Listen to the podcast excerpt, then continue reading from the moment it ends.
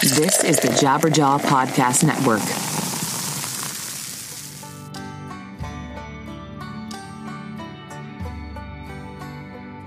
Hello and welcome to another episode of 100 Words or Less, the podcast. I am on a balcony in Palm Springs, California, because uh, you know I'm a jet setter, and no, that's not true. I'm just here for a little getaway with my family. But my apologies because this is delayed the episode for that I normally release on Wednesdays, but uh, yeah, I slipped a Thursday, and then um, yeah, this is getting up on Friday now, so um, deal with it.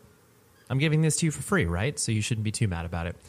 Anyways, you are not here to listen to me apologize. You're here to listen to me speak to a person who is involved in independent music and has had their life irrevocably changed forever by this beautiful thing. And uh, yeah, the guest this week is a person who I've looked up to for quite some time. Jack Grisham. He is the vocalist for TSOL, legendary punk band, and he also played in a band called The Joy Killer, which was a, a big introduction to me for him and his musical work. Just because that record came out, gosh, '94 or so, right when I was really, really digging into everything that Epitaph put out.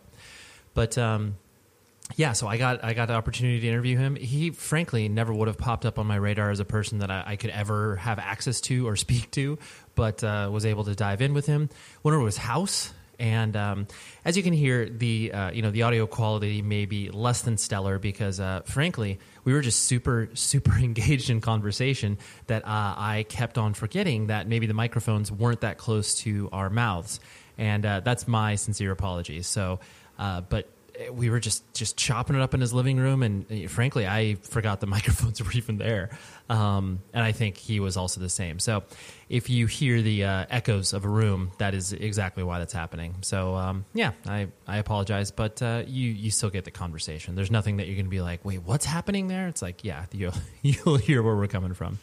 So, um, yeah, personal stuff update. Uh, things are going well with my wife. Thank you for all of you who keep writing into the show and you know tweeting at me or whatever.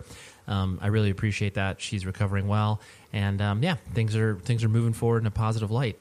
And um, yeah, I get to finally get to go to my first show of the year, which is weird to say, but I know that uh, for those of you that listened to last week's episode, uh, I was opining on the fact that I it had been you know over a month and a half since I'd been to a show, so I'm frankly I'm pretty excited about that.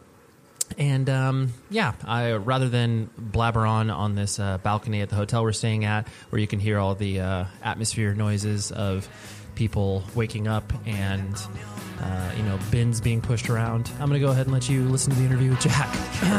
Excuse me. So uh, without any further delay, here's Jack, and I will talk to you when the episode's over.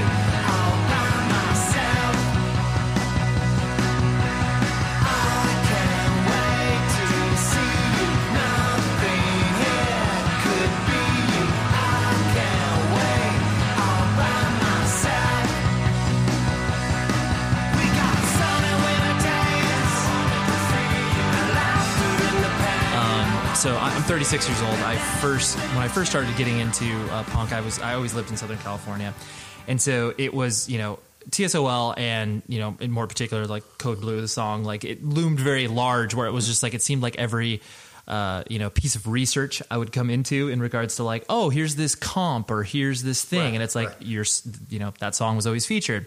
Um, and then the you know obviously the salacious the salacious nature of the song where it's like it spoke to you know 14 15 year old me where it's like this guy they're talking about sleeping with the dead this is crazy um, but then I, i'm sure it's one of those things where because that song has lived on and you've been able to create so much art in and around it that it must be interesting for you to have people, you know, generationally speaking, have uh, all of these different experiences, not only with that song, but with, you know, TSOL, where it's just like, I mean, because frankly, people shouldn't care about that band anymore. Right.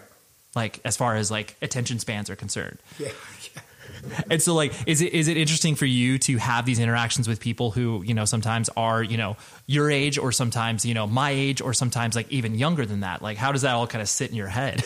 Yeah, it's tri- the whole thing. Well, first of all, thanks for having me. Of Thanks course. for having me. And, Of and, course. you know, for, it's it's so trippy Because back then, when we first, when the f- song was first written, it wasn't even like the end. Now that's the closing song of our set. It's like Sammy Davis Jr. and Candyman, right? And I, I read this great thing about somebody asked Sammy Davis. He said, "They said, do you ever get sick of doing Candyman?" He goes, "Candyman made me." He goes, "I never get Yeah. sick of that." He's like, "I You can't get so- sick of that. Yeah. So so now it's like a big closing song, and the you know the curtains come down, everyone's screaming and going crazy and whatever. But back then it was in the middle of the set. Right. It wasn't even. It was just a song in the set, and it, it was a joke because it's it's not really about the song isn't really about necrophilia. Right. It's about a teenage boy who's so bummed at school, like dating and shit talking and all that stuff that goes on, where he just says, Look, this is such a hassle. Trying to make any connection with you and be here and do this stuff is such a drag. I'd rather sleep with a dead person. Right. Because I can drag them around. Right. and- It's easier. Just It's- do whatever frankly, I it's want. easier. Right. It's totally easy. Yeah, that someone's, comp- you know, and, and it's funny because later on through therapy or whatever, I found out that I got, you know, attachment disorder, all sorts of crazy shit. But it, but it's basically that. It's like it's like, hey man, I I just rather be doing this. Now, does it move a little graphic and get into the, you know, I can do what they want kind of thing? Yeah, it's funny. Yeah. But you know, and and then and and the, the thing about that song is, and Jed the Fish, who was a DJ at K Rock, he even said one time, he goes, he goes, Jack, I bet you're kicking yourself in the ass. The most famous song you've ever written can't be played on any station, Any radio, yeah. right? Because it's just the F word every Absolutely, second, you yeah. know. But but then again, you know, for ki- it's it's the perfect, you know, piss the parents off, Right. You know, out of control song, and and it's been that way for years. And what's crazy now is so so that song was written in '81, and we're 2017 now, which is which is just crazy. Right. So we're talking 36 years ago. Right. That song was written, but especially around this area, I've got little kids. My kids go to. Sc- I've got kids that are 11 and 12.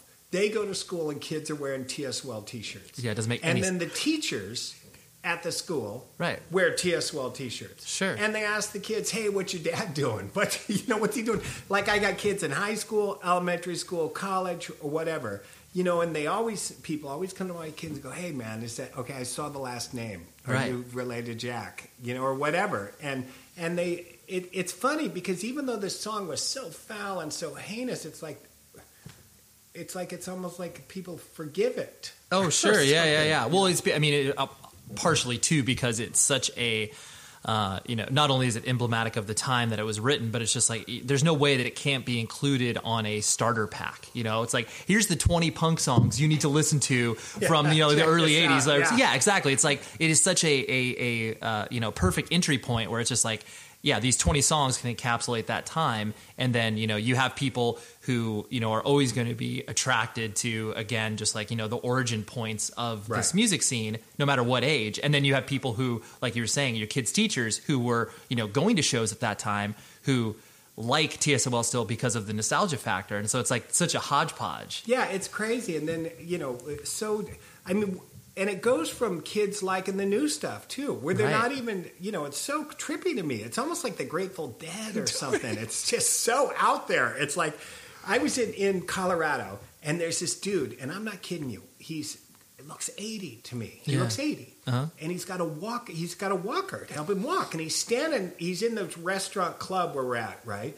And I go, hey, how you doing, bud? You know, just said hi to him. He goes, Jack. I- He goes, looking good. He goes, guy. He goes, man. He goes, you're looking better than I am.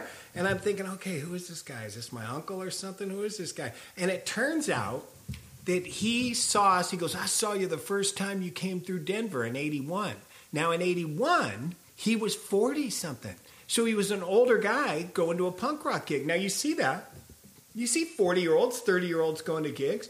Well, now, toss on 36, 37 years later. Right. And he's 80, Right. you know? He's 80. And I'm like, Yeah, you're like tight. You're like, yeah, I was I was a child when I came through here, and then now you were an adult, and now you are a grandfather. Like, Yeah, it's, yeah. it just yeah, the time And- moves. Right. And I've had kids actually come up to me and go, hey, my grandfather got me into you guys. Yeah. You know, which is so trippy. It and is. then the other thing is you never expected like, you know, whatever. I don't want to punch myself in the face, but like Sure. this genre Yeah. or whatever it is, you never knew that it was going to have this kind of legs. Not at all. Like you never knew, you never thought about it. Absolutely. Like, and what even what is it? I was looking at I'm you know I'm I'm part of this uh, thing that's up for a Grammy this this Sure. voting period, Right. And uh, and I was tripping, thinking, well, why isn't there a punk rock Grammy category? There's a rap one, there's Mm-hmm. Totally. a metal one, There's a you know, hard- why- yeah, metal, yeah, it's like exactly. hard rock, whatever. Why isn't there a punk one? You know? Totally. And I was thinking, well, how would you define what it is anyway? Right. You know, it's kind of hard to define what that totally. even It's like, means. are we are we going to focus on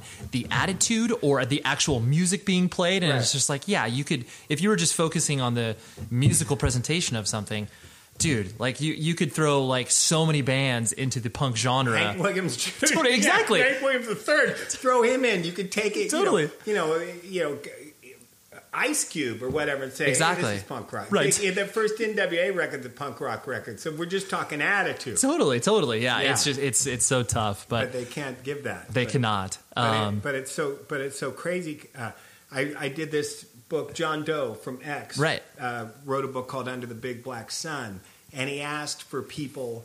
He asked for friends of his to write a chapter because it's it's dealing with the early history of Los Angeles punk rock. Mm-hmm. So all these people wrote a chapter, and then he came to me and said, "Hey, will you write one about the Beach Kids?" Because they all didn't like the Beach Kids. Sure, you know, yeah. They got mad because we're out of control. You know, Right.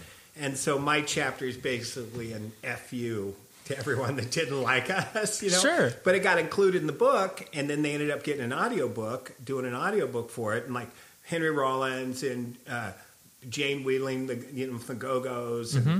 So we all read our own chapters in the audiobook. So it's almost like this real cool folk ro- folk piece. of course, yeah, and, yeah. Uh, it ended up getting nominated for best spoken word record. it's So incredible. Yeah, yeah, it's crazy. Yeah, and you're like that. That should yeah, that should make sense, but it does, and that's great that we're up Yeah, for that yeah. award. Trippy. um, so you you there's there's a lot of stuff that you know you are uh, you you've done many interviews people have spoken to you many times so there's there's a lot of details i'm not going to harp on um, but like you know you were, you were born and raised in california and i know in northern california and Right. then moved down to southern california but you come from a military family um, i can only surmise that it, it was a very strict household Totally strict. okay Crazy. I Just- used to have to salute my dad when Straight- he came home. Oh, Jack wow. Grisham reporting for inspection, sir. When I was a kid, like it was real. uh, It was a little hardcore, like a little, you know, just. Uh, I mean, they until he died, the grandkids called him Grandpa Sir. It was Wow. You know, it was real. He was real, str- you know, real strict and, uh,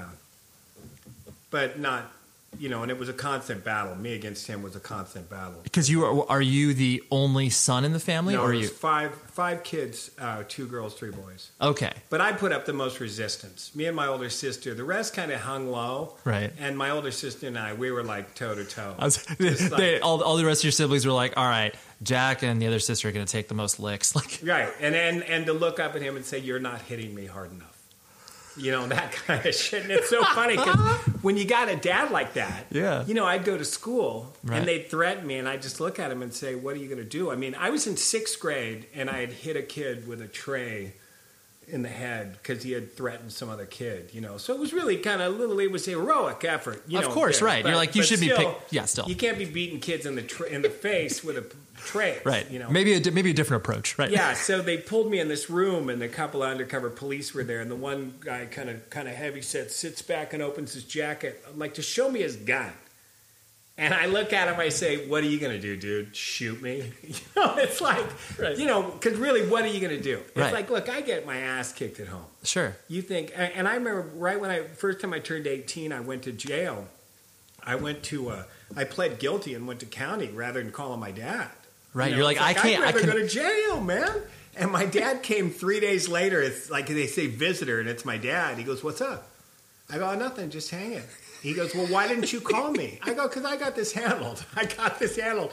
He goes, "We could have settled up at home." I said, "No, no, no." He goes, "Well, I'll get you when you get out." yeah, you're like, but that's not what I wanted. Yeah, yeah, You're like, I did this to avoid that. yeah. And so you, uh, like you, you mentioned your, your siblings, and you know, you cite your older sister as uh, kind of introducing you to sort of the counterculture thought in regards to whether it was music. You know, I mean, I, I know you've referenced in Right, the past, right. like you know, the hippie shit that she was into, and kind of like just basically not being like your peers. Um, was that already something that you kind of you already felt like, but then she showed that to you, and you felt like, oh, there's some other people out there that feel like me. Yeah, and it wasn't really not so much being like my peers, it's the right for me to be whatever I wanted. Okay. And the right for them to be whatever they wanted. And that I didn't have to be like them and that you weren't in charge of me. Okay. So it was really about freedom and about you know hardcore. I don't want to say anarchism, but it was real, you know, hardcore dominant socialist. I guess Yep, if that's yeah. what you could say. Sure. it's, it's the right to be me without being uh, confined by you Right, right. you know which which is what i really picked up on that that real you know hey you can't i'm a free man sure. yeah Yeah, you can't you can't tell me how to do this just because you were trying to impose your beliefs or Right. value system or whatever on me. whether it was the police whether it was teachers parents whatever it was you do not own me Right.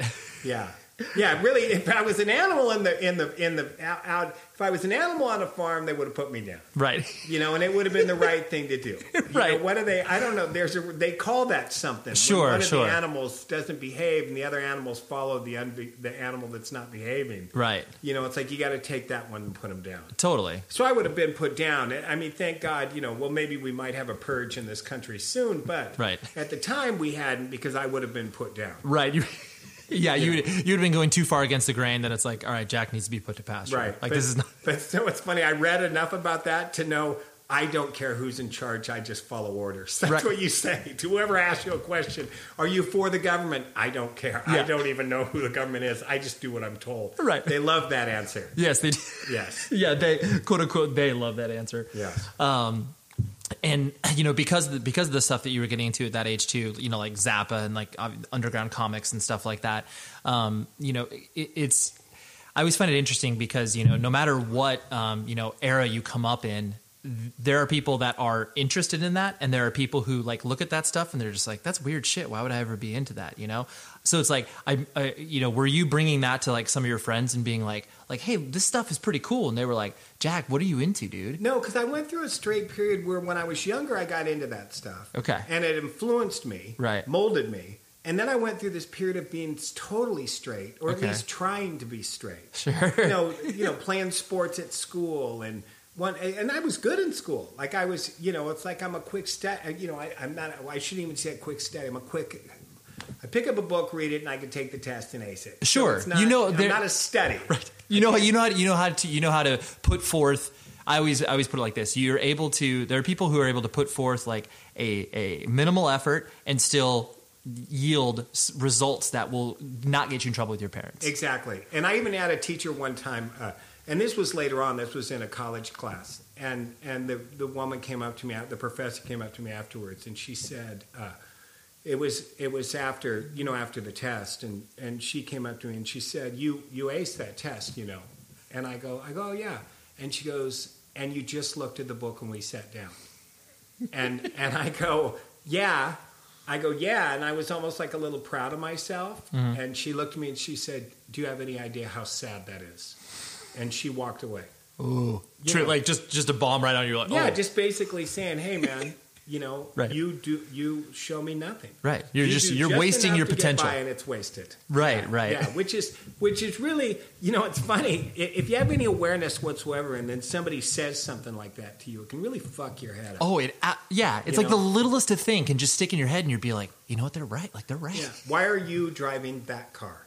You're like What do you mean? what? What has that got to do with it? What are you saying? This car is a wonderful car. This is you know it's like Totally. yeah, it's a wonderful car, but not for you. Yeah, you plant that just that really Yeah. infinitesimal spe- seed, and then it's Right. like, yeah, then you're done. Yeah. That's all you're thinking about. Why is a thoroughbred sleeping in the barn? Right.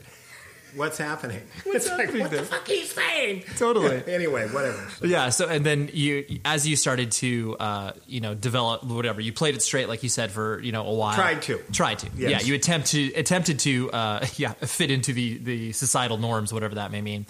Um, but then, as you started to, you know, w- getting to surfing and skateboarding, like you said, just basically being expressing yourself the way you wanted to express yourself, and then, um, you know, how how did I guess how did that the the music and the desire to play in a band, like you know, where did Well, that I come? didn't because I Right. suck. Sure. I can't really sing. I mean, I can sing enough now where I can get by. You've got enough practice now, Yeah, right? I, it's basically that's it. It's sad. I, I tell people all the time, there's no real talent, Sure. but there's enough intellect right. to fake talent. sure. You know, it's what it's basically what it is. Sure. You know, so it's it's it's you know, well, and also so the the band the thing I never would have been in a band if it wasn't for punk rock. Right. Because punk rock, you didn't have to have to sing. You just yell and scream. It didn't matter, you know. And what was really what was interesting, it wasn't so much. It was the letting go that because even though I did stuff that might have seemed like I was acting out or doing that, I was real confined. I was real like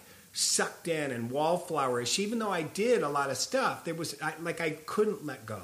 So I was afraid to talk in public. I dropped classes if I had to, you know, Mm-hmm. give a lecture or whatever. Now I at times I give talks for you know six thousand thousand thousand people with no notes for an hour and a half. You know, Right. it's like don't think about it at all. But Right. but at the time, there was this real uh, inhibited cat going on, Mm-hmm. and so at punk rock, like the first time I was able to like just dance a little bit, get in Right. the pit and move around a little bit. It was like real freeing. Like it was a real freeing trip. Mm-hmm. Sure. And so uh, same thing, you know, yelling, "Hey, fuck the neighbors, fuck the neighbors," you know, whatever was going. The lyrics at the time, Of "Fuck the course. neighbors, you Yeah, know, yeah, yeah. just- and uh, so it was it was trippy because it wasn't the music so much it was like the, just the little bit of letting go Mm-hmm. and and you know sadly that that little bit of letting go that small rivulet turned into basically a river of just do whatever you want Right. this lifestyle of just it doesn't matter just everything to excess and done Right. hold nothing back Sure. no matter what is there is no separation between thought and action Sure. Yeah. There, you, You know. just you just do. yeah, That's you it. just do. Right. This is it. It's I. I was in a, a Bob's Big Boy, so a Denny's. Sure. Most people don't know what Bob's is. But let's Exactly. say I was a Denny's. I was at a Denny's and just walking through Denny's and saw these people eating, the uh, guy and his wife and the kids, and I just belly flopped onto the table, just right onto the food, just, Just- not even right. just like just thought and did. Right, yeah. Not even you know, and everyone's screaming, all place going nuts, and you know, yeah, you're like I just just over the table. yeah, just bam. That's it. You know, dinner's over. You know, or whatever. Just- Right. But it was that. You know, it got to the point where once you let go a little bit, then it's like, you know, Not, you're, almost- you're unhinged. yeah, and and you know it's interesting because I can understand like the mind of like a serial killer or whatever, somebody that makes a small kill, Sure. and then all of a sudden, hey, right. I'm into this, this, this now, and now I can't stop. Right. Because I got it. Because I got away with it, or because like yeah, this it scratched some itch that I wasn't aware. Yeah, you can yeah, totally it just see. opened up a floodgate of whatever. So Right. and that went along with this, with the violence, with the whatever. It was Sure. just like once it's out, it's out, Right. and there was no, you know, f- fully outed as a fucking animal, Right. you know. Which was is, and was I mean was TSOL ostensibly your first band? Like, or did you Well- do? Did you have some other? Uh, no, I had I had this band before that, um, some fake bands just fooling around. Of course. and then I had a band called Vicious Circle. Okay. which is a fir- real violent. It's like considered like the first like punk rock gang band. Sure. in Los Angeles. Got it. Really, like before, like a lot of those other bands, this Vicious Circle band was really out of control. And it was, Sure. You know, and, and it basically what it was is it attracted like-minded individuals. Of course. You know, uh, you know, people want to sometimes they want to talk about this this this punk rock movement as if it's almost this real. Uh, you know, altruistic kind of kind of brotherhood of whatever, man. But at the start of it, it was misfits. It Mm-hmm. was misfits, and it was angry, and it was dirty, and it was drugs, and it was just people burning each other, and there wasn't high character right. in it. Yeah. There wasn't a lot of that. You're you're dealing with a lot of scumbags, basically. You know, and you know, I I try to t- tell people this, especially in Los Angeles, and the women were just as bad as the men. Mm-hmm. You know, the shit that the women were doing.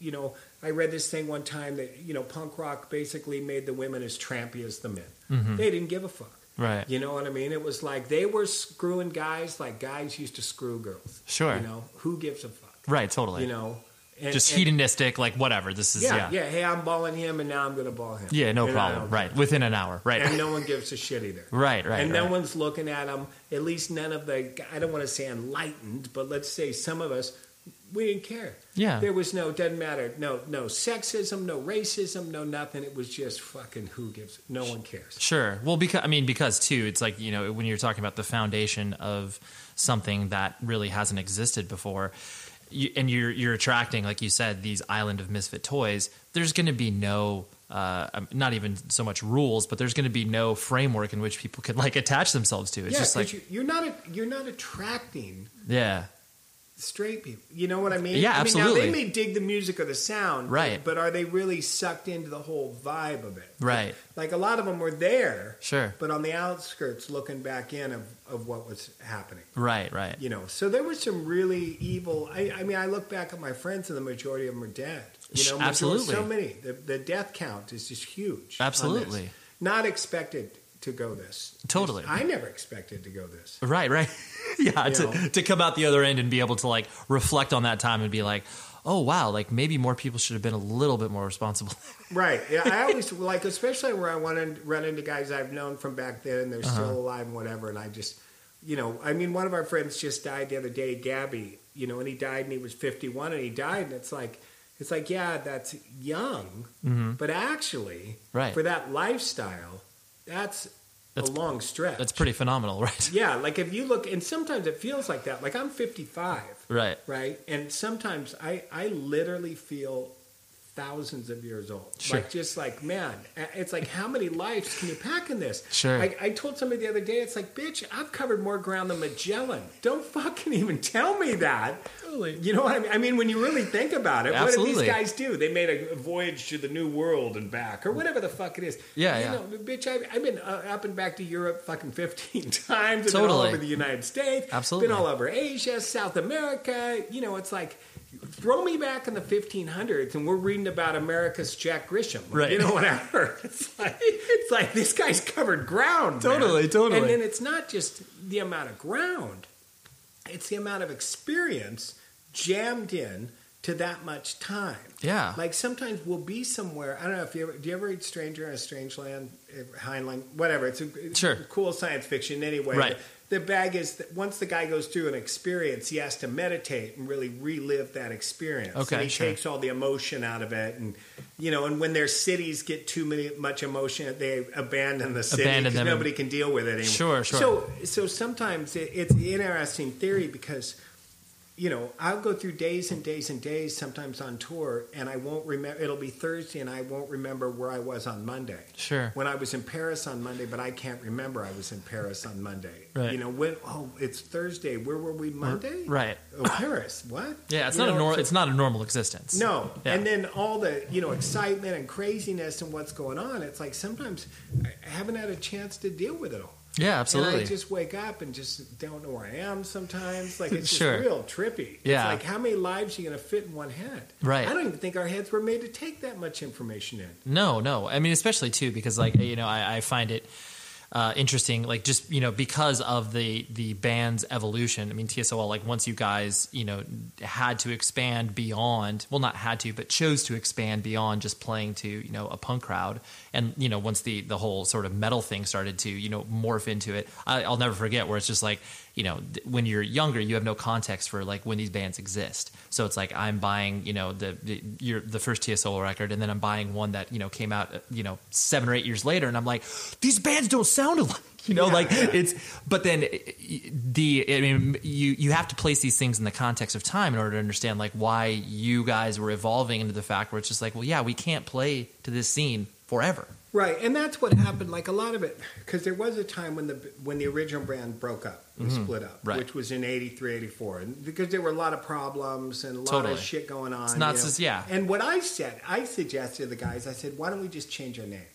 Let's keep playing, right but let's not be TSY anymore. Sure. let's just change our name. And they just thought I was fucking crazy for doing that. It's like you're out of your mind, which it would have been bitching because it would have been the first time somebody ever really did that. yeah it's true And I yeah. wish we would have done it. You know, Sure. at the height of your whatever, at the popular at that time, to just change the band's name and be somebody else. But Right. they bummed on that, and uh, and so then we ended up dropping off, and then they swung more into a metal thing. Right. Our drummer basically went to the point where he kind of that was his downhill of getting out of music. right You know, so everyone kind of took their own paths, and then later on came back together in like '99. Right, right, right, You know, right. '89, '89 for the first reunion shows sure and then 99 for good. right Yeah. And then was there ever like you know once once you got swept up in in the band and you guys started to yeah, I mean tour and and do what bands do um you know did you have any notion of like oh like this is what I would like to do beyond the band like I would like to have you know this is a job or this is a career whatever like yeah, there was never other than other than later on wh- you know Later on, I got into writing. I started Mm-hmm. writing, and now I'm, I, I shoot a lot of photos. Right. So you know, it's all. I always pick shit that that's cra- you know you can't make a living off doing that, man. You Sure. know, it's like you know you just pick these crazy. Totally. You know, it's not like I'm A life of the arts. yeah, Right. it's like I tried to go into to banking uh, at one time, and I remember When did that? When did that occur? uh, this was.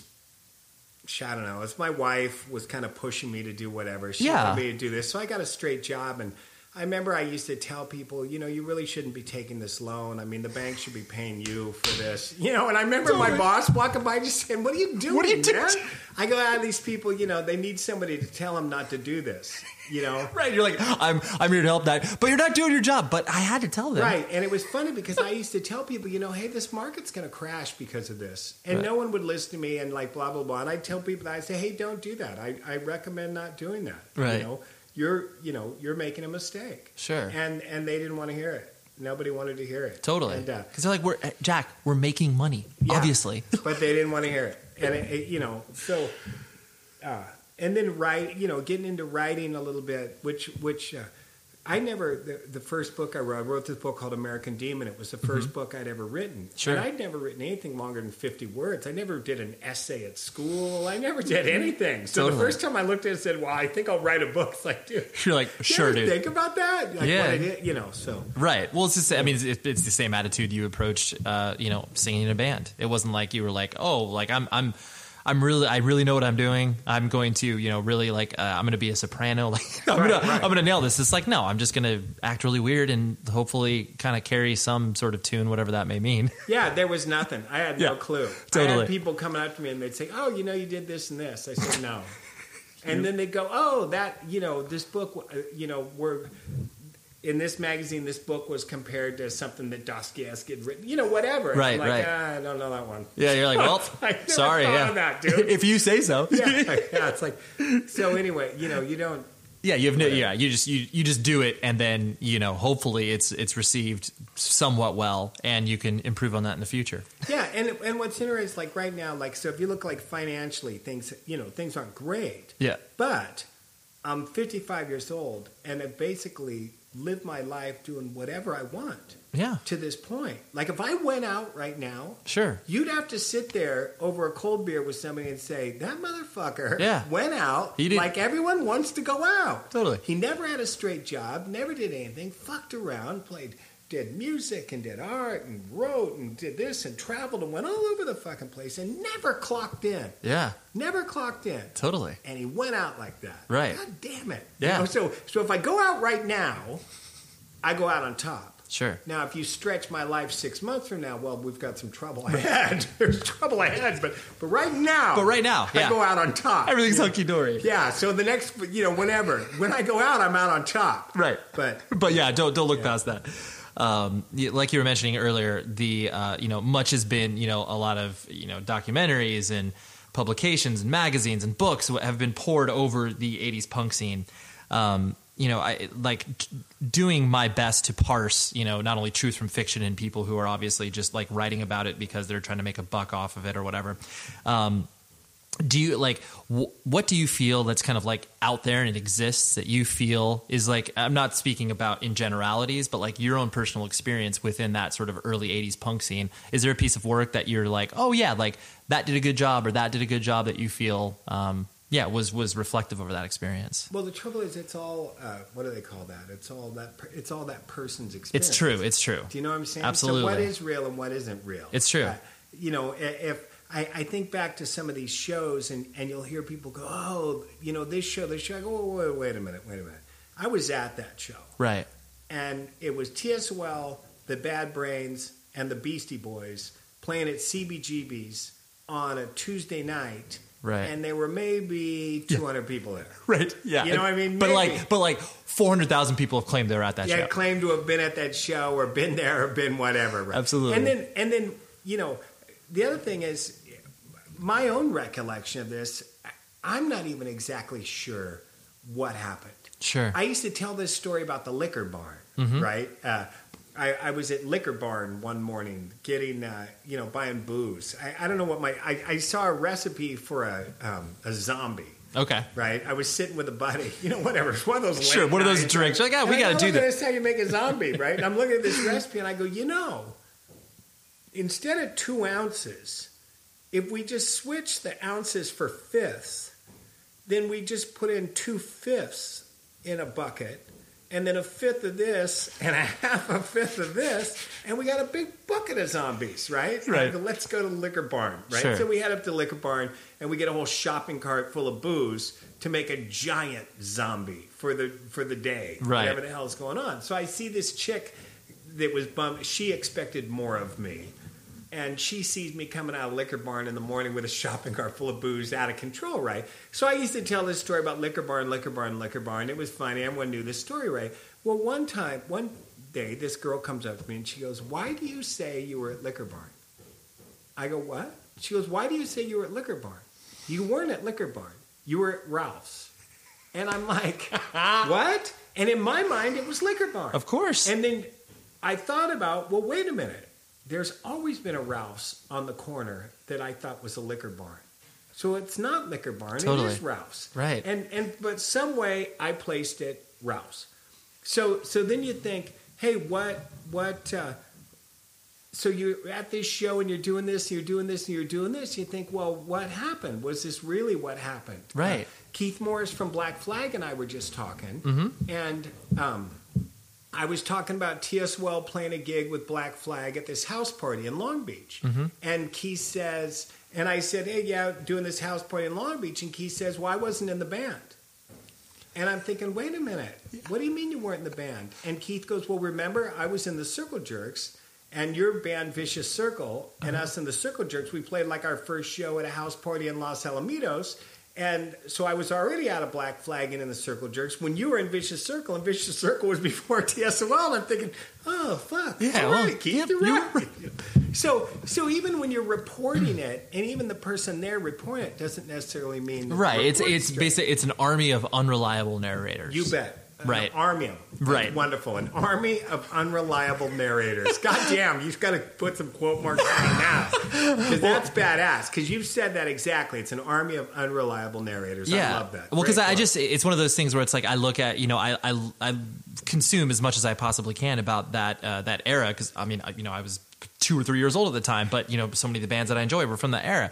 But it's like y- you it, it's very true where it's just like you can't help but have your experience with that piece of art about that particular time painted none other by that person's perspective. Where it's just like you know, like the the idea of watching you know America America's Hardcore, which is like you know a very divisive movie, and people are just like, oh, some are, love it, some hate it, and it's like I watch it and it was like, that's cool. It just sucks that it ended so such a bummer. Where it's just like, yeah, hardcore died in 1984. It's just like, what are you talking about? Like, there's, it's, Yeah. it totally existed after that. But anyways, I, yeah, I, I but but it, and it, it, it is real trippy and um, and some of it. The trouble is some of it's revisionist history. Also, Absolutely. So you get a lot of that. These guys talking up guys that were real fucking assholes. Sure. Like there's a couple guys that are like punk rock heroes. Yeah. That that some of us know. Hey, not the case. they're not on the level. Never right? wrote a great song. Sure. Never wrote any songs. Of Uh-huh. those songs. Never, you know, had a shit attitude the whole time. Came from something and then pretended they weren't from something. Very true. You know, all this shit. And Right. then later on it's built up, oh, this is beautiful, this is beautiful. It's like, hey, wait a minute, you know Yeah, slow your roll. racist, sexist, Sure. homophobic. Right. You know, you, we can go down the whole list of damage caused by your hero. Right. You know, It's true. Yeah, it's yeah, like, yeah. It's like, wait, don't paint this guy as some savior of punk rock when it the- when in reality, Right. the guy was a spoiled rich kid bitch or a fucking homophobic racist fucker. Sure. And I'm talking black or white. We're not talking just white. We're talking the black kid, whatever the fuck Absolutely. it is, Totally. whoever it is, without naming names Yep. you know And yeah, these no, are it's a, and, a, not and a lot of people, right? A lot of people can't, a lot of people can't reckon with that information because it, it, like you said, the reputation has preceded these people for years and years and years. Where it's just like, oh, what do you like? What do you mean that that person, like you know, that person was racist? And it's Yeah. like, well, well, yeah, because that's what they were back then. And Yeah. you're just like, but yeah, you weren't there, but you're reading the stories that, like you said, held this person up. But See, I'm glad because I've always had the reputation of being an out of control asshole. Totally. hey, Totally. fuck it. You're like- it's like, yeah, you got that right, 100, percent bitch. Never gonna put me on a pedestal. Totally. And I used to, I told people, I finally got, I got to the point where I, I got to the point where my my career whatever the fuck it is, whatever my reputation is Uh-huh. to the point where it's so perfect. Where if I was dressed in women's clothes, seen downtown blowing 15 sailors at the park, and somebody drives by and sees me, they go, fuck, Grisham's Look out of at his mind, talking with the dress and the sailors, fucking Totally. crazy. Right. So they go, he's out of his I knew he was always crazy. And then if I'm down at the local food bank, handing out food, they go, fucking man of the people's always been solid. So no matter what I do, whether I'm being of service, loving and kind, or completely out of my fucking mind, Right. it works both ways. Totally, And yeah. nobody and they expect it. Right. You, could know? you yeah, you feel you feel the quota on both sides and it works perfectly. Right, from that and they perspective. expect it. Like right. I was at a restaurant one night, and these two guys are eating. They're looking at me. You know, I was fucking sitting in there, and they keep fucking mad dogging me, mad dogging me. They're looking at me, whatever. You know, and finally I just say, "Yeah, fuck this." You know, I got my kid with me, you know, Right. or whatever. Right? Yeah, we're having a nice And I meal. What walk do you up- got? Yeah, Yeah. I walk up their table. I go, "You got a fucking problem, man?" I go, "You want to keep fucking staring at me?" Sure. And the dude goes, "Hey," he goes, "Hey, I'm a fan." He goes, "We were stoked to see you here, right?" And like, so I feel like a total asshole. Right. So I end up buying them some drinks and everything's nice, you know. And I split, and and then it was funny because somebody I knew ran into the guy, and the guy told him he goes, "Fucking Jack," he goes, "That's the real thing, man." God damn it! He goes, "He threatened us." He Totally. fucking- You're like, I went through the whole gamut of emotions where it's like I thought I was gonna have to fight Jack Grisham, then he bought me a drink and I don't know how to feel about Right. it. It's like going to the zoo and seeing the monkeys, man. You Uh, Yeah. know, they're throwing shit around, and that's what you want to see. You want to see them slapping their ass, throwing shit, fucking Absolutely. getting crazy. Totally. And that's what you want to see. Yeah, that's all you And- need. And, I, you know, I tell people that all the time when they, they want to see the monkey. But they don't necessarily want the monkey loose in their house sometimes. 'cause Of course. They, they, they realize, Yeah, all right, keep it now at a we got a distance. situation. right, totally.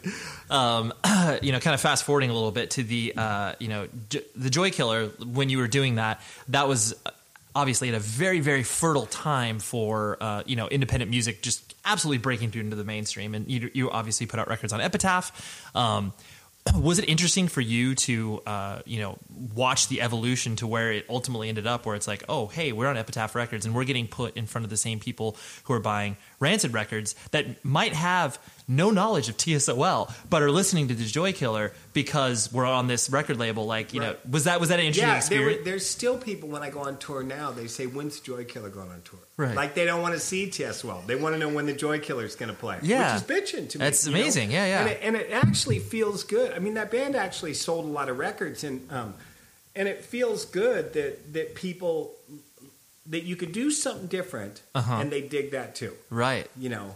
And uh, so I, I go to Europe, I go to South America, and people always say, oh, "What's the Joy Killer? What's happening with the Joy Killer?" Yeah, You yeah, know, yeah. And uh, so anyway, but it was interesting, like where where it went and what it did, and you know, and I think not so much when everything was blowing up, but even later when when everything is falling apart, and no one can sell music, and Right. blah blah blah, and all these guys are crying. I'm, I'm and I'm thinking, well, what are you talking about? This has always been like this for me. You know, we've never been able to sell music. We've never been able to do this stuff, and you always Sure. got to hustle it yourself and find new ways to do it. So I, I don't see the issue that you're all crying about. Right. You know, yeah, you guys are crying about it because you came out of nowhere and we're making millions of dollars thinking that's just the way it fucking goes. Right. Right. But I've been spending the last 30, 40, almost 40 years doing this shit by hustling, you know, constantly hustling just to put together something, move something to keep going or whatever. Right, So right. I'm not shocked. Totally. Yeah. You're like you're like this is wh- this is my existence. That's reality. Now you're facing the reality of what I've dealt with my whole life. Sure. You know, and then some of these guys wonder, you know, it's like they're like, how could you have done this so long? Yeah. You're like, well, that's that's my only choice. Right, you love it. This is just the way it is. If I don't do this and make stuff or create stuff, I go fucking crazy. Totally. Um, and speaking of making and creating stuff, the you know you ran for office. You know, uh, what, what- what year did you run for? I think it was 2004, and it was really to bitch about healthcare, which at Right. the time, if you look back, that was not a major issue. no. You know, and really, I was talking about healthcare back in Yeah. 2004, which was basically, hey, look, this is a situation here, and that was basically my whole platform was to talk about healthcare. Right, right. And did you? Uh, I mean, obviously, since you only ran for one year, uh, it was something that you didn't wish to do again. But you- uh, do you look at back? Do you look back at your campaign and that whole process of getting involved in the political system being like, was it? Embarrassing. I don't know, or was well, it was a little embarrassing, Okay. like the fact that you know, what are you doing? man. Are you out of your mind? It's like, Sure. what are you doing? And it really was, like I said, really it was just to talk about healthcare. Yeah. But I learned, I learned about it. I learned about the system. I learned about what happens. I Right. learned about what it does. I learned about what, uh, how, you know, you can get somebody. Let, let's say you get somebody, and the guy's full of fire, and he's got brilliant ideas, and he's. I'm not saying I was. I'm saying a guy. We're talking. Sure, some yeah, guy. yeah. You get some Theoretically, guy- it's right. the- right. You get some guy, and he's got great ideas, and he's full of fire, and he's full of passion, and he wants to get this thing done. So he rolls in getting this thing done, and he comes up to his first obstacle, and they say, "Hey, we need you. Great, we know you want to get that done, but you're going to have to give a touch here. You're going to have to give a touch here to get this." So he gives a touch there, and then he goes down the line, he gives a touch there, goes down the line, gives a touch there, touch there, touch there, touch there, touch there, touch there, and when he gets to the top, where he can actually do something, he's been polished smooth like a rock blanket. Right. You know what I'm saying? Sure. And all those sharp edges and all that fire and everything is gone. And he's he's used to he's used to giving in. He's used to compromising. You know, i- it's like you look at that. There's a quote about compromise. A compromise we both lose. That's a compromise. Sure. You know, and and I understand that. Sure. You know, so so I was able to see that. I was able to see what you got to give up, what you got to do, what you know, and it's the littlest stuff. Right. Like you start looking at the littlest stuff you're giving up that you don't think the way you dress or the way you talk or the way you think, whatever the fuck it is, Right, right, you start giving it up, right. and it starts winnowing you down. It- It's, I mean, like de- death by a thousand paper cuts. Right. And that's exactly what it is. And then when you get to a position, Uh huh. you're done. Sure. There's yeah, when no- you've actually finished that quote unquote race, Right. right? Like you said, Whatever it is, and on to the next level, next level, next level. Let's start to say local government, working your way up to state government, to whatever it is, you know, Right. and how much you've really given up, Sure. you know. So it- it's, I, I think it's really interesting. I, I think we- we don't have a system that works, uh, you know, and it's just, uh, you know, so it was, it was interesting to see what happens. And I was offered jobs afterwards. Like I had people, Well, you know, uh, yeah, I can imagine because I mean, whether or not like you know, most people that that you know come from you know either our train of thought, our world, whatever. They they do this not even so much as an experiment, but like like you said, you wanted to learn, you wanted to see what the system was like up close Right. and personal. Because a lot of people can judge it from afar and kind of have you know a basic understanding of it, but it's not until you're in the trenches where, you, like you said, you get to see all the uh, all the the mechanics that it takes to put all this together. Yeah, and I had an interesting day one time. I, I was up at Fox for an interview. Sure. And, uh, and it was it was interesting because I wasn't really paying attention, and we're just talking, and we're going through some of this stuff, and we're just talking, and uh, and at the the end, the newsroom applauded. Like I didn't see him get quiet. Do you know what I mean? I didn't Sure. see him listening. And at the end, the newsroom applauded. And That's it was really almost cool. embarrassing a Sure. little bit. And then, you know, the head of the newsroom came over and he gave me his gave me his card and he said, Look, man, he goes, If you ever want a job, Yeah. if you know, what do you want? You know, what do you want? You know, what do you want? And I don't know what he was thinking or what anyone else was thinking. Right. But I, I think, you know, I had rolled in there with whatever. I, I don't and to tell you the truth, I can't even tell you what I was saying. Sure. Yeah. Yeah. You know, it was just really off You were the top. do, of yeah, the you're head, doing the just- thing, right? riffing it out, whatever the fuck it Right, was. right, right, you right, know? right. So it's just, uh, That's that's awesome though. That you, yeah. Yeah. you got you got to learn and you have that experience. but which I is couldn't cool. have repeated any of it. Right, so, right. Uh, you know, so it's, uh, it was, yeah. Yeah, that's amazing. Uh, a few last things before I let you go was the uh, you know your your years of sobriety and you know it's been highly publicized what you you know the, the struggles you went through in regards to you know addiction, drugs, alcohol, everything like that. Um, but now. Uh, reflecting on the fact that you know you're a father and you you know d- you have teenagers and you deal with the notions that they are probably drinking or experimenting or are involved in that you know how does that how does your experience reflect your uh, what you do as a parent Yeah, it doesn't bother me at all. Okay. It doesn't, you know what I mean? Because it, that- it's not, they say that to have the personality of an alcoholic or an addict or whatever, there, there was a John Hopkins study and it was seven out of 1,000. So seven people out of 1,000 have that ism. Sure. That alcoholism, predisposition, the right. Whatever it is. Yeah, seven yeah. out of a 1,000. Okay. You know, and I'll get these these recovering alcoholics, and they'll go, "Those beer commercials are a lie." You know what? I have to pull them up and say, "No, they're not." For 993 people, those beer commercials are the truth. Sure. They they have a cocktail on a Christmas Eve. They're hugging. They're singing a song. They're having a great time. Blah blah blah. But for seven of us, we're having a couple of cocktails and we want to go out in the barn and fuck the Clydesdales. We're out of fucking control. Totally. You know what I mean? But it doesn't mean my kids have that. Right. So it doesn't mean I got to get on them about whatever and they've experimented and they've done stuff, you know, and I got to just sit back and see what happens. Mm-hmm. Sure. And I got to treat them basically where it's the point where if you need help or your friends need help, you know who to come to Right. and they come to me. That's amazing. Like they'll go, my older daughter will say, "Hey, you should really talk to my dad if if she's got a if somebody's got a problem, or whatever." And they just send it to me. And a lot of people don't really understand that that it you know one of these treatments for addiction. Once you get the substance taken away, what why did they turn to it in the first place? It's true. is what you really got to look at. Yeah. It's like it's like, hey, great, th- this is just a symptom.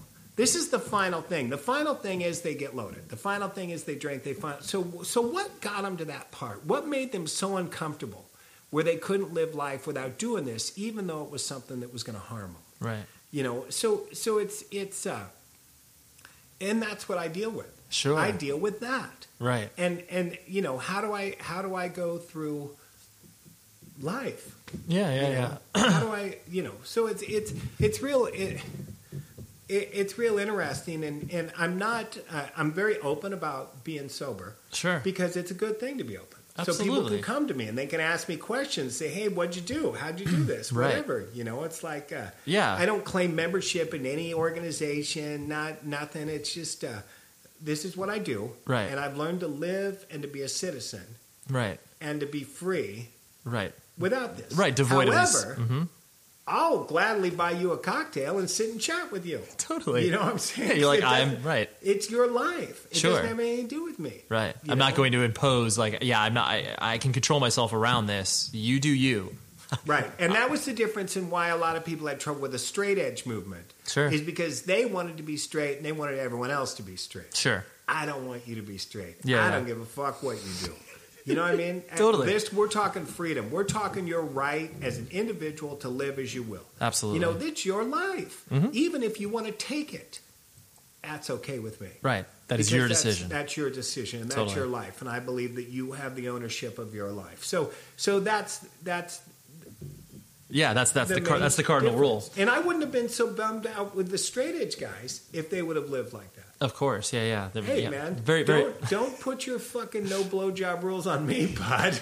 I don't want to hear it. I don't give a fuck if you're saying we all need to breathe, Right. Because I'm not going to breathe. I'm if not. You tell me I got to do it. I'm not interested in that. Yeah, I'm not interested. Yes. the uh, last two things were you know pe- people view like we were talking about earlier in regards to uh, you know nostalgia and looking back at you know their their younger years and being like oh like those are the days you know the old adage of a high school football guy talking about his fourth quarter senior year all that sort of stuff um, you know clearly there are many of your you know peers that have existed uh, you know well past their expiration date you know where it's just like oh like you guys are still like quote unquote trying to do that you know Right. Whereas I don't, you know, maybe this is just whatever my perception of you. I don't like I don't look at your body of work and feel like you're you're clinging on to nostalgia. You know that it's just like you're you know you're like well, like looks like I'm going to play Code Blue like 17 times tonight because like that's what that's what the crowd wants or whatever. Right, You know like right. there's there's that like you said the sort of reinvention of yourself whether that's expressing yourself in books or art or whatever. Um, how does it like you know how does nostalgia kind of sit in your head like is it something you just like you kind of you know look at from a distance and be like that's fine that people like to like maybe like my older stuff and don't like my newer stuff or whatever um, you know how does that all kind of sit in so- your head Some of it's fear. Some Uh-huh. of it's got to do with fear. Sure. Because hey, I you know I know this is accepted, and I know this is liked, and I know this will make me some money. Right. So I'm going to just reel it back in, and I'm going to sit right here, and I'm going to do this. Sure. Which is great. right But living a life based on fear, you know, it's is tough. not a life. right You know, I don't want to be at the end and go, oh, bitch, fucking pussy. i've been scared the whole damn time Yeah, yeah, yeah. You know, Yeah. you want to stand up and go, I went out swinging, fucker. You know, it's like Yeah. that, that kind of thing. So, you know, and, and for me, the, the need to create and to do and what, you know, whatever, it's like, hey, let's try this. Let's just try it. Fuck it. We got the platform to try it. Somebody else is paying for it, man. Sure. It's like, how bitching is this? You know, let let's try this. Let's see what we can do. Let's hey, we know we can do this. Can we take a piece of that and mix it with this? Can we try this? Can we bring this out? You know, you know, and to just experiment and live and do these things. You know, it, it's it's like hey, what's around the corner? Don't you want to know? Right. Don't you want to know what's around this bend? Sure. Don't you want to see what's there? It's like, yeah, we know this beach is cool, but what if we go around the headlands? What's there? Let's Sure. go find out. Yeah. You know, so so it's the same thing with music or with art or whatever, but but and it's risk. And especially it's risk with livelihood too. Mm-hmm. It's like it's like, hey, if this tanks, what are you gonna do, man? Sure. Go work at Starbucks? It's like, yeah, I'll go work at Starbucks. I'll, I'll go do. I'm willing to pay a price for whatever I do. It's like, you know, you got to pay a price. Sure. And and I'll tell you, you know, if you do something you don't want to do and you get ripped apart for it, it stings worse. If you do something you did want to do and you get ripped apart for it, you can say, "But fuck you, I did what I wanted to do." Right. I got it out there. Yeah, I hey, Butch, I took a swing, man. Right. So it's like I had a kid say that one time. This guy tried to fight me, and it didn't work out well for him. And uh, but then afterwards, I, I thought, little prick, man, because he was bragging to people. He goes and he said, he goes, well, fuck you. At least I took a swing at him. at least at least I tried. Yeah, that's what he said. He goes, at least I tried. You know, I got my ass kicked, but at least I tried. Right. You know, and and it's the same thing. Like like to just experiment and do and to not. And and believe me, with a ton of kids and bills, I get the fear, man. Sometimes I think, God, let me just let me just copy Code Blue and do this and sell a few hundred thousand records and do this. And Right. It's like, and I'll pay these bills. But then you think, but yeah, you're going to pay the bills, but at what price? Yeah, sure. At what price are you doing that? Totally. You And know. then pl- and plus like the pe- you know the the people that end up doing that the legacy continues to you know not like anybody cares about legacy because you know that's just the, a fleeting thing anyways but then the, your previous work really becomes even more tarnished because the people are just like oh yeah do you remember what they were doing the past like you know 10 years or so like Yeah. trotting Yeah. this thing out and like no one cared and like then the, it, it honestly it alters the perspective of prior art because of what people do with it. Yeah, it's it's a str- you know it's a strange thing, and then mixing, you know, and I know what people want to hear too. It's like I just went and saw the Rolling Stones. You Yeah. know, a friend of mine invited me to go, and I went. You know, and and you know, of cour- what do I want to hear, man? I want to hear Memory Motel. I want to hear some song. You know, of course. And when they play something new, you don't want to hear it. You Know what I mean, Yeah, So- you're like, that's cool. Like, that's not bad, but Yeah. yeah. yeah, so that's that's kind of trippy too. Like working, playing stuff that people like, and then working new stuff into it too. At the same thing. and just- Sure. Ke- Yeah, keep, keeping everybody balanced there. Yeah, yeah. uh, I before I let you go, I had to, uh, you know, you, the, the the fact that you have been, uh, you know, vocal in regards to like you know hypnotherapy and like your practices within that. Uh, you know, that's not common for most people that uh, you know are affiliated with the you know punk rock or independent uh, music scene. Um, you know, how how did that kind of enter your life? And I mean, how, is that still Well, something that's meaningful yeah. to you? Well, and I'm also uh, NLP, neuro linguistic programming, that kind of shit. You know, it's, Sure. it's words. It's words and it's people. That's I'm true. interested in people. Okay. Like what makes them move? What do they do? What do they think? How's the mind work? It's it's uh, when I first got sober, uh, I used to you know have some cocktails when I'd go out and play. You know, and I Right. put a couple of drinks in me. I loosen up. I get on stage. Hey, fuck Yeah, yeah. you. You know what's up, baby? You know, just like woo. Sure. You know, we're rolling, right? So then when I got sober, all of a sudden I'm going on stage, nothing Right. and it wasn't comfortable. Sure. It was like wa- it, it was like if you're a shoplifter and you're walking out of a store uh, without buying something, your ass gets real tight. You think everyone's looking at you like, why are you walking out of the store without purchasing something? you didn't purchase anything, right? so, right, right. so what are you stealing, bud? So that's how I felt. So I went to this hypnot. I went to a hypnotist Uh-huh. to try to get whatever. Just out of the blue, I went to a hypnotist to get my mind free or whatever. And, and it was real interesting. He took me back to a. He said, "What's the best show you ever played?" And he let me go through that show and remember it. And he did. He did it. I I know now, but at the time I didn't know. Then he basically put an anchor on me so that whenever I walked on stage, the memory that was flowing through my subconscious was of this great show, was people cheering, going whatever. And and I've had people later on come up to me and say, "God, man, you give as much to ten people on a rainy Tuesday night as you give to 10,000 people on a Saturday at a festival. Right. How? Well, because the same show's running through my And head. I'm playing that 1982, right? Yeah, it's like the show when people are going crazy and everyone's Totally. doing this, and and so I go back to that show. So then later on, um, a friend of mine sent me to a school. Mm-hmm. Uh, you know, it was uh, my business manager, uh, a, a woman, great woman. I it was funny. I all I worked with was women. My manager was a woman. The booking agent was a woman. Business all hard All women. That's amazing. So it's funny because I'm like no, like at times people call me a misogynist asshole, whatever. But but I'm surrounded by hard hitting, powerful Totally, women. that Like, you I- trust with- I walk yeah. in with all chicks. You know what I'm saying? amazing. It's like you know, and uh, anyway, so uh, uh, she sent me to this school, and I learned hypnotherapy and uh, neuro linguistic programming, and and and just learned about the mind, learned about you know. And it's interesting. You use it in talking, you use it in speech, you use it in lyrics, you use it in whatever. It's so. Uh, so I apply it to Uh-huh. everything I do. That's And- amazing. and it was it was it was interesting because I was given these talks, I was given these lectures, and somebody'd say, you know, you know, you're a great lecturer, whatever, you know, and, and it's funny because you drift off topic and then you come back and finish the topic, right? Sure. And it's like, well, so we think you're not there, and then all of a sudden you button all this stuff up, right? So so come on in. So uh so hey Steve.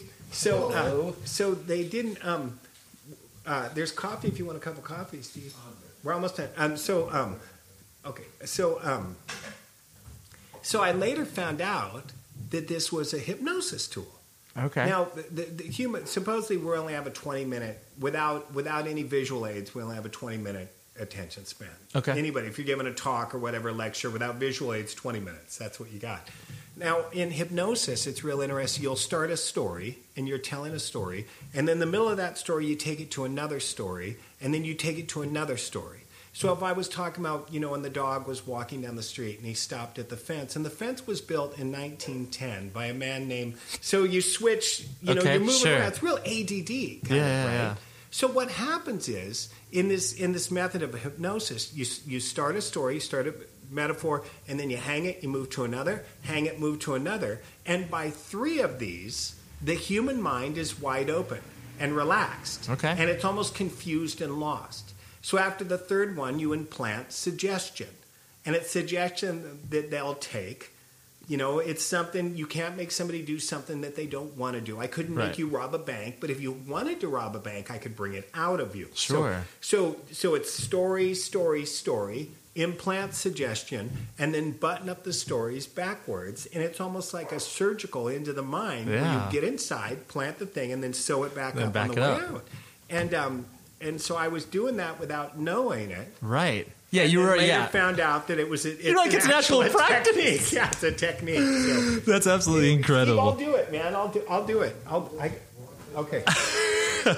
Well, Jack, I honestly really, really appreciate you hanging Oh, out. These Thank you so much, man. it's Hey, I it's enjoyed it. Thank my you. absolute Thank pleasure. you. yeah. So there was Mr. Jack Grisham, and um, it was it was just weird because there are certain people where you just you don't ever expect to meet, and then you get an opportunity like this, which I jumped on immediately. Uh, shout out to my uh, my main man Biggie over at uh, Good Fight Management, who uh, manages him and thought he would be a great guest for the show, so he reached out.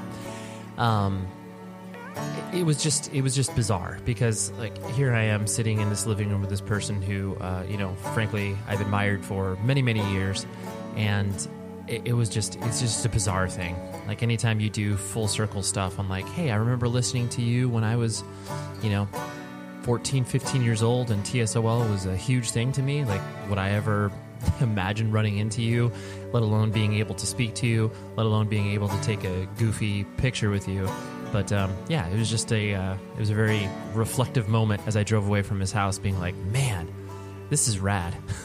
so thanks, thanks to you for those of you that listen to the show because uh, I get to live out some some pretty fun opportunities and have some really insightful discussions with people who I admire. So yeah, and uh, that's uh, that's me off my little soapbox. But um, the guest next week, frankly, I forgot. Normally, I have my computer in front of me and I'm able to uh, to uh, dive in on uh, who the next week's guest is. But um, I've got some amazing conversations coming up recently had one with uh, Tom May from the Menzinger, Menzing, mm, Menzingers. I don't know why I had a problem pronouncing his band's name. Um, and then also had a, uh great discussion with uh, Sarah, Sarah Taylor from Youth Code.